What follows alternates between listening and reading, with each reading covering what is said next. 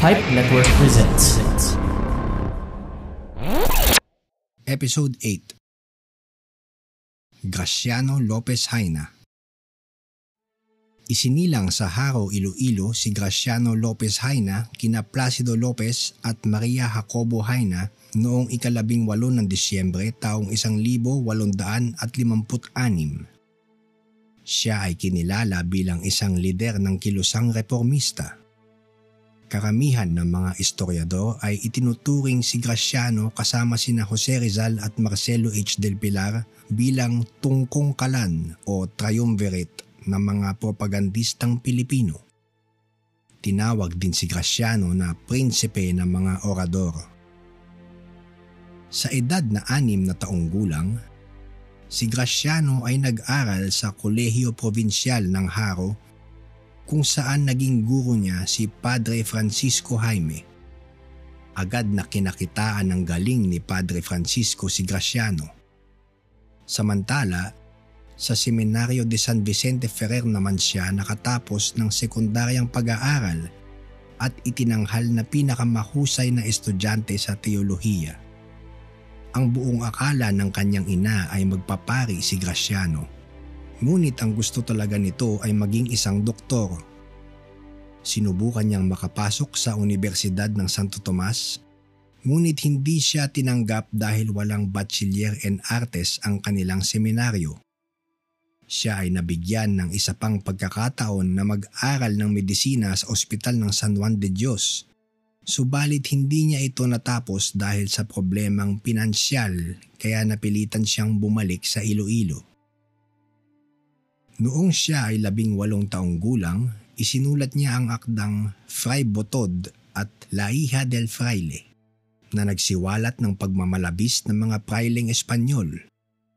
Hindi ito nagustuhan ng mga praile at siya ay ipinadakip.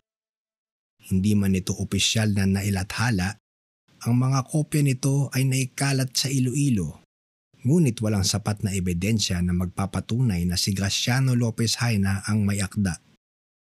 Bunsod nito, siya ay nagtungo sa Espanya taong 1870. Siya ay nagpatuloy sa pag-aaral ng medisina sa Universidad ng Valencia, ngunit hindi niya ito tinapos. Siya ay naging aktibo sa kilusang propaganda aktibong miyembro din siya ng Sirkulo Hispano-Filipino, isang organisasyon ng mga Pilipino at mga Espanyol na sumisimpatya sa hangarin at pinaglalaban ng kilusang propaganda. Pinasok rin niya ang larangan ng pamamahayag at ginamit niya ito upang mapalawak ang pagkilos ng propaganda. Bunsod nito, siya ay sumikat bilang isang orador, manunulat at tagapagsalita ng mga reformistang Pilipino. Noong ikalabin lima ng Pebrero taong isang libo walondaan at walumput siyam, isa si Graciano sa nagtatag ng pahayagang La Solidaridad. Siya ang kauna-unahang editor ng naturang pahayagan.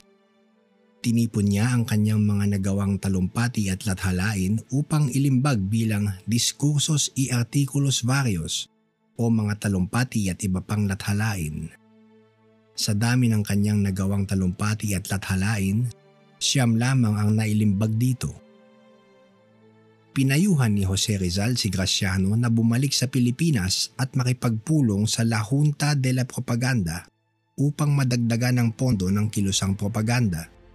Ngunit ang kanyang pagbabalik sa Pilipinas ay nalaman ng mga Espanyol kaya siya ay nagpasya na magtungo agad sa Hong Kong. Kalaunan ay bumalik si Graciano sa Barcelona kung saan siya namatay noong ikadalawampu ng Enero taong 1876 dahil sa sakit na tuberculosis.